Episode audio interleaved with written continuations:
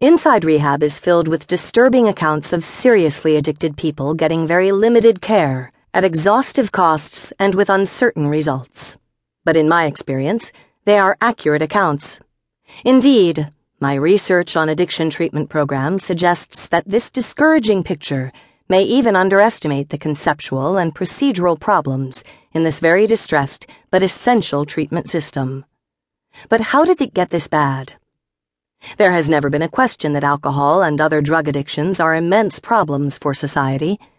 The question instead was always just what kind of a problem is addiction, and who should manage it? Because the stereotypical drunk or junkie was often seen as violent, a liar, a thief, and in general disruptive of family and social life. Problems that were viewed as moral or lifestyle failings. Addiction was addressed by laws, social sanctions, and moral teachings.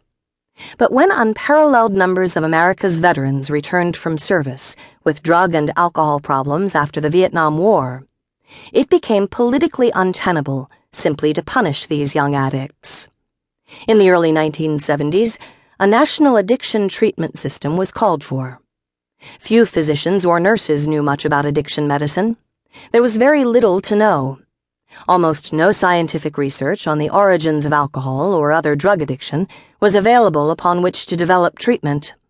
Instead, the treatments were derived from the earnest efforts and experiential wisdom of those who had overcome their own addictions and were willing to help others.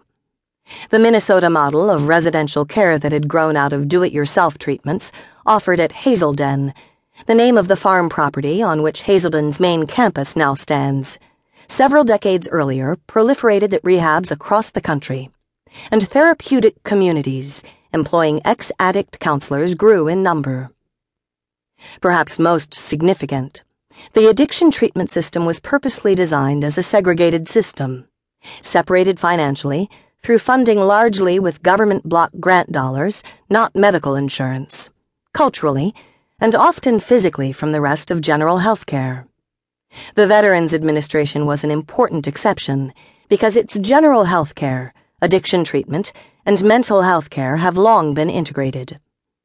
That segregated system grew into today's network of over 13,000 addiction programs, still largely isolated from the rest of medicine and health care, still largely financed by separate protected dollars, and still largely distinct in terms of the types of interventions applied and the professional providers involved.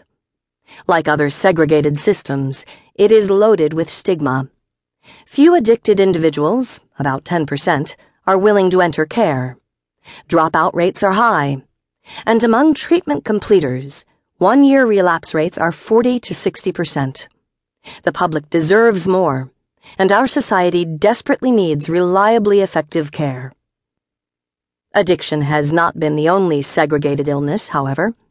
Many conditions, including depression, polio, and tuberculosis, were not recognized as medical illnesses and have only recently been taught in most medical schools and treated by physicians.